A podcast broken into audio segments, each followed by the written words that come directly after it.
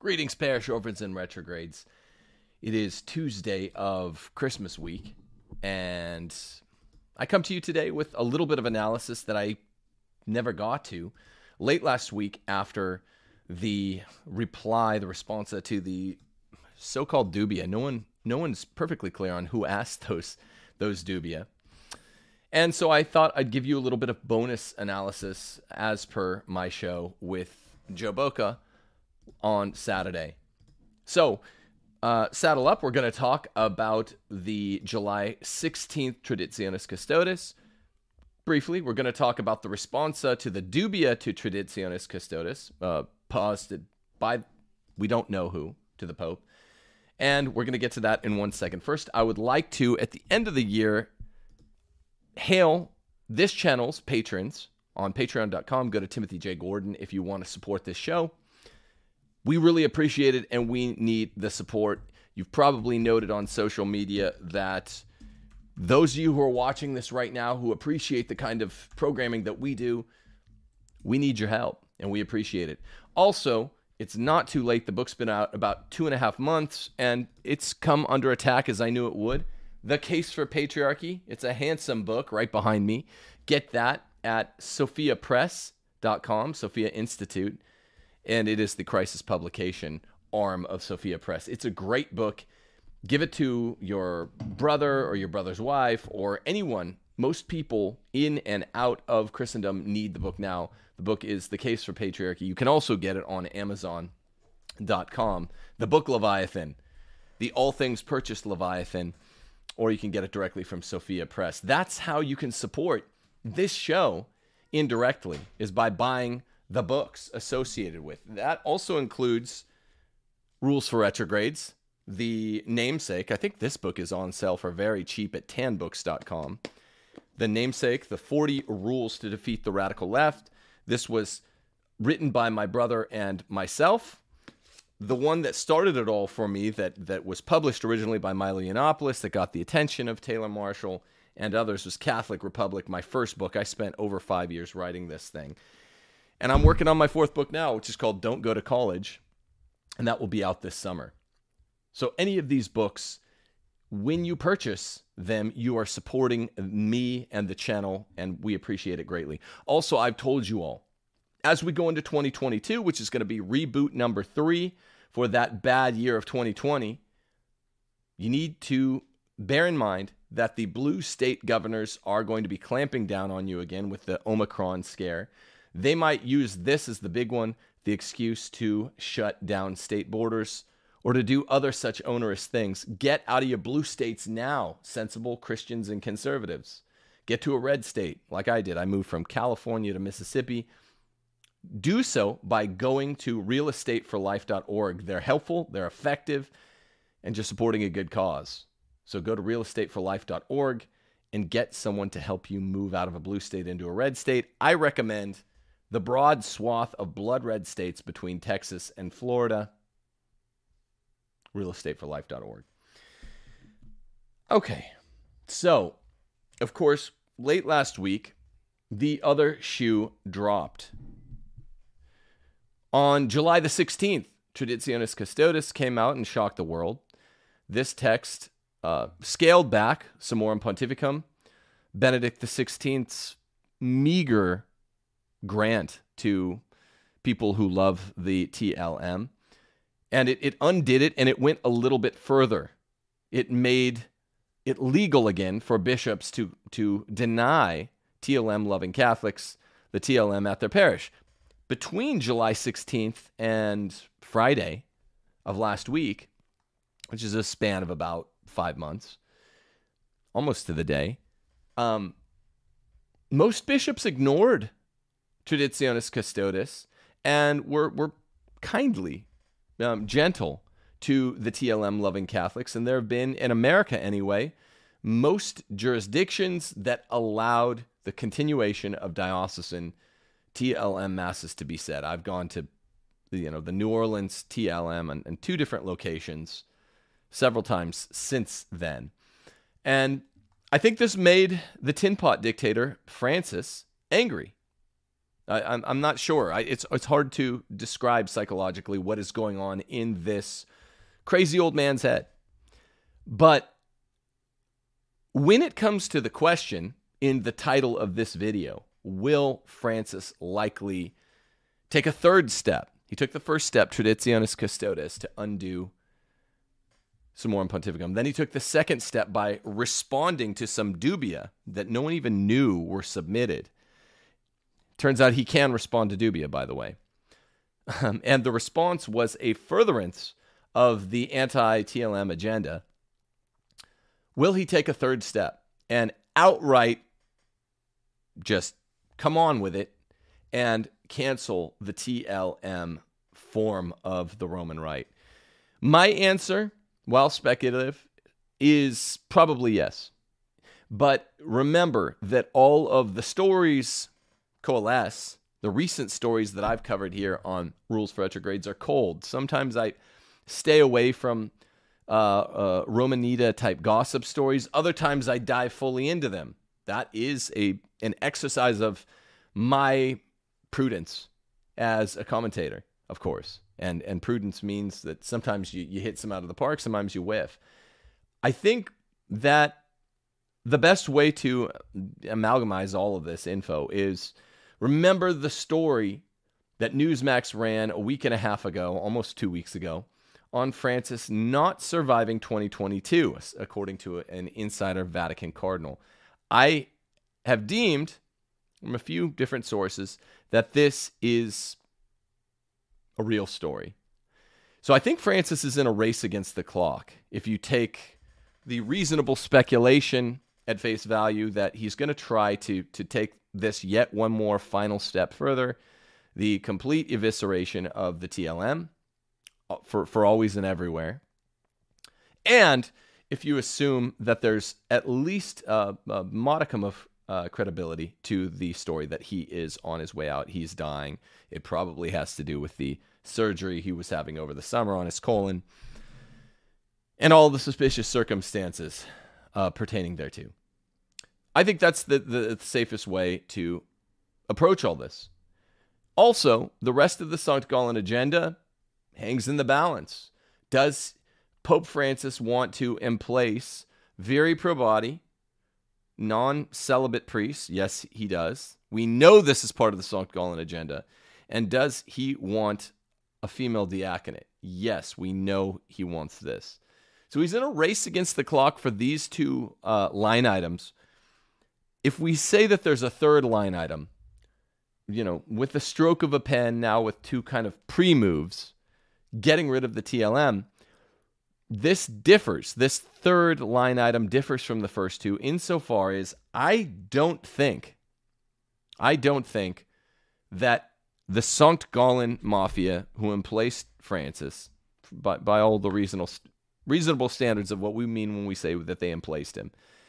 I don't think they necessarily care whether he does the stuff to remove to gut the TLM.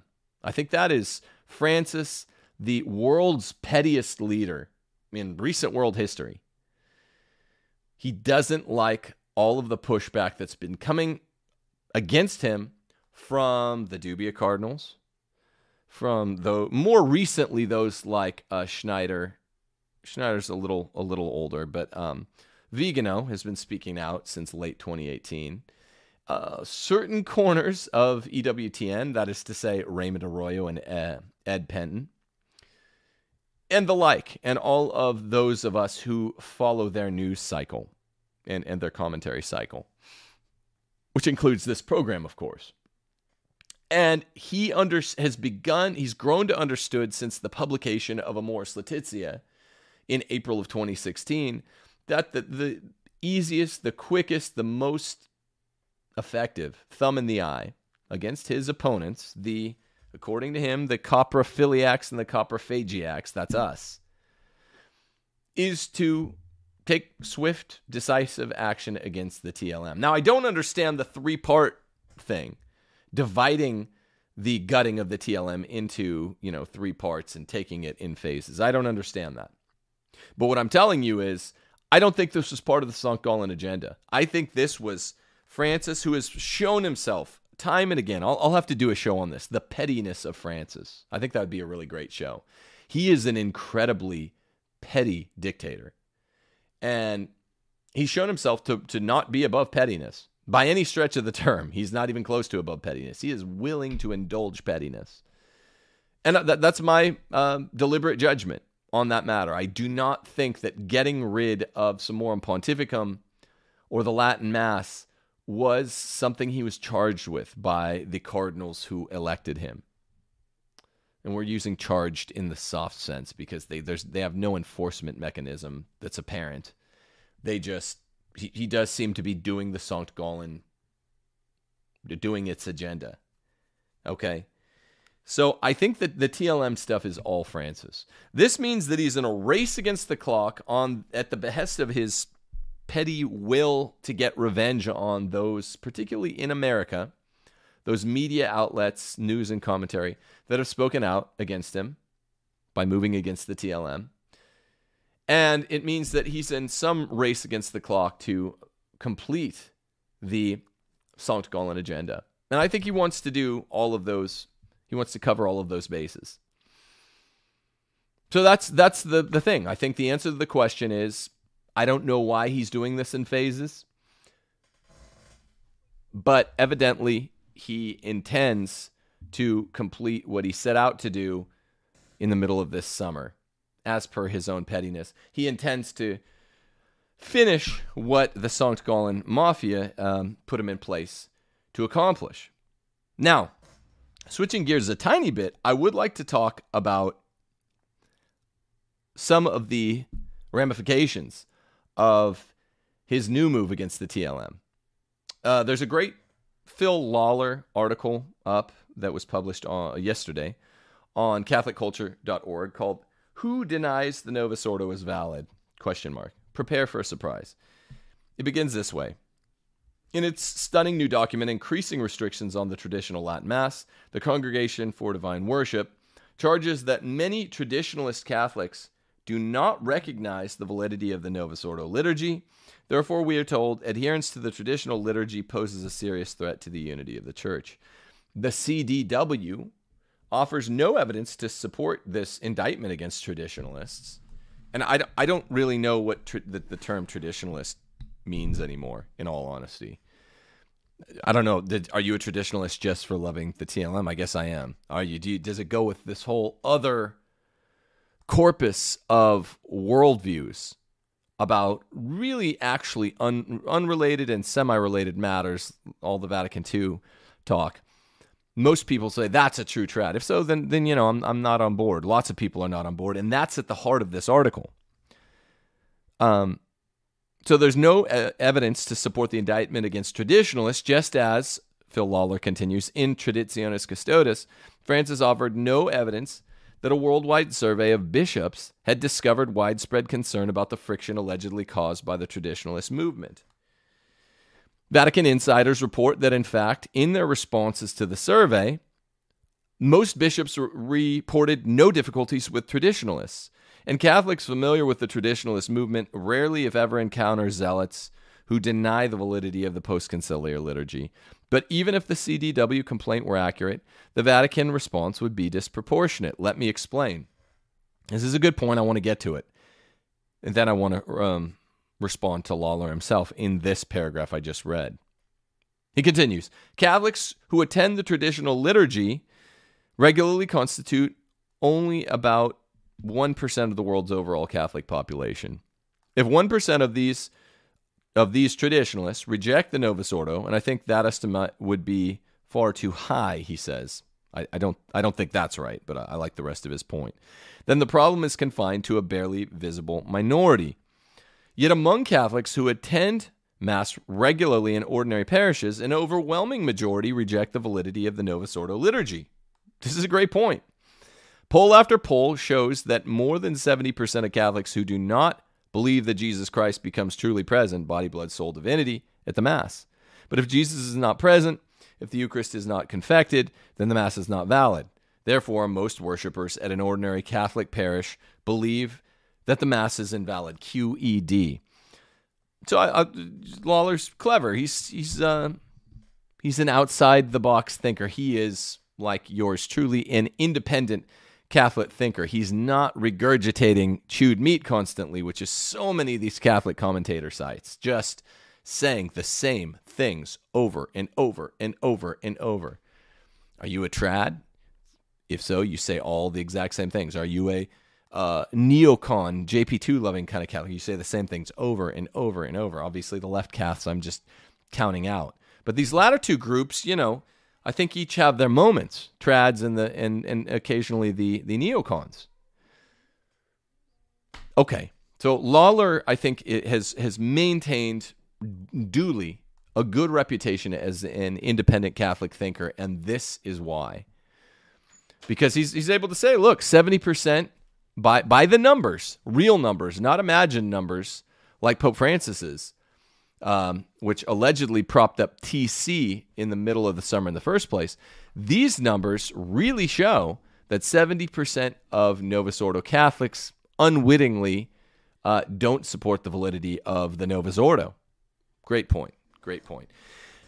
Now, and, and this does strike at the heart of the matter because Francis's entire justification for taking away the TLM, undoing Summorum Pontificum, is that it's um, the one justification that really avails that it's bad for the sensus fidelium it's bad for the faith it's bad it moves against the common good of the faith and of course i don't have to lend my voice to the choir so explicitly we all know this is patently false when Lawler says, you know, traditionalists, those who attend a TLM regularly are about one in a hundred Catholics. I accept that. I think I think I've looked into it, and that's consistent with what I found when he says only one out of a hundred of these denies the validity of the Novus Ordo, that's where there's a, a little bit of a problem. I, I've had I've had experience. He probably doesn't hang out on Catholic Twitter much. Far higher number than that um, would would would count in that category. Catholics who attend the TLM that a lot of them will, will say, well, I, am not going to check its validity, but I, I would never go they talk about it as if, as if um, it's an invalid mass. I mean, if it's Jesus there, even if it's got corny music and and uh, the priest is facing the wrong way during consecration, it's not really your sin as a layman. It's not really your concern. Aside from the fact that you go to a TLM whenever you can, I'm I'm I'm generalizing most of the people in my audience with coloring it with my own perceptions and biases, of course. But I think we're all pretty close on this. You go to a TLM when you can because it's so much, we feel, more beautiful, more respectful. But um, if it's valid, then might as well, might as well not lose the faith or something if Francis does something rash, which I think he will. I think the number is higher than one out of a hundred traditionalists will say either the Novus Ordo is not valid or, well, valid doesn't really matter, but I would never go. I think if you toss that in there, then it is a much higher number. Now, it's still not 70%. Like Phil Lawler's number of 70% is just the number that we all found recently. Only 70% of Novus Ordo Catholics believe in the real presence of Christ in the Eucharist, body, blood, soul, divinity. So it's still not going to hit that number. So why isn't Pope Francis attacking the uh, mass goers of the Novus Ordo? Is there a correlation? The fact that they go to the Novus Ordo and we believe in the Lex Orandi, that we say is at least in significant threat of diminishing belief in the real presence. I mean, I'm trying to not overstate things here because overstatement can look really ridiculous after the fact. But I, I think I think there's a correlation. If you go to the Novus Ordo I don't think the Eucharist is as apparently to be worshipped there as the source and summit of Christian life, as uh, Catholic Catechism calls it, and therefore, therefore, people tend to believe in it less. But that's hard to prove objectively, right? It's just like, hey, I mean, I think, you know, Led Zeppelin is pretty obviously a way better rock band than Wham, you know. it's it's hard for me to show you that on paper and the lawyer the philosopher the logician in me likes to be able to show something on paper so i'll just restrict myself to saying it's pretty obvious i think that led zeppelin is better than wham so the reason that this matters a little bit but but overall i like uh, lawler's point is because not as as Francis was trying to say on July 16th last summer with the publication of Traditionis Custodes, FSSP, diocesan, ICK going Catholics are uh, somehow it, there's that there's some sort of operative majority among these licit TLM attendees that do reject Vatican II. It's nowhere near 50%, but it's it's higher than 1%. That's all I'm saying. Rather, it's more like this. This is my recharacterization of what's happened from July 16th and then December the December the 12th or 13th, whenever that fell for us Americans, uh, the publication of the responsa to the dubia. It is the Vatican equivalent of common sense gun regulation, right? Those who licitly attend TLM masses, the three groups, you know, ICK, FSSP, the other Ecclesia Dei organizations, and diocesan TLMs, those churchgoers are, you know, vast the vast majority, whether it's 99% or 90%, are people that are like, look, I go because I, I have a special devotion to this way of saying the Mass. I'm not going because if in some thought experiment Francis took the TLM away, I, I would stop being a Catholic. That would be formal adherence to a schismatic spirit as the uh, 1988 Ecclesia Dei document terms it. Formal adherence to a schismatic spirit would be if you're like, hey, if there's no Latin Mass, I ain't being Catholic anymore. That's that's not allowed. That shows that's prima facie evidence that you that you have a schismatic spirit. So you don't want to say that, right? Oh, if they ever if they ever took this Mass away, I'd stop being Catholic. That the source and summit of the faith is not the particular liturgy; it's the Eucharist. Which I was talking about this with my buddy Joe on Saturday, the telos, the final end of the Mass, is the Eucharist, not the particular liturgy you go to, or else we couldn't have any different liturgies, right? We couldn't have 23 or 24 rites. It's the Eucharist itself.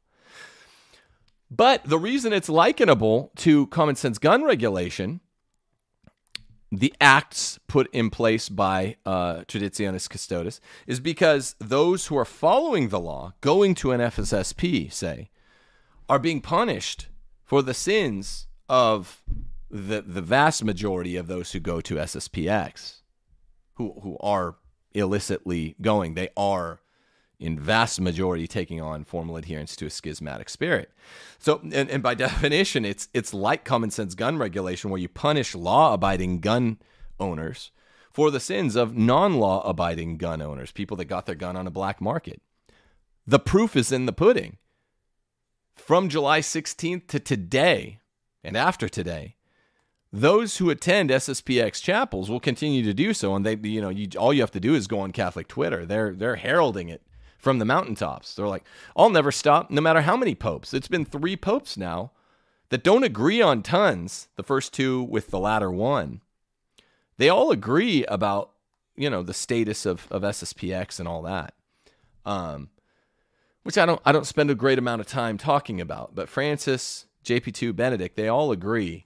Yes, FSSP you you can go to licitly. There's no problem. There's until July 16th, they never claimed that there was a risk of adhering to a formal, formally schismatic spirit.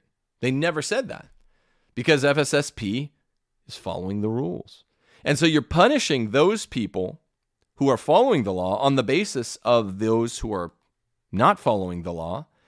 And those who are not following the law are not going to be punished ever, right? Because they're like, well, this is what we're going to do from here, kingdom come.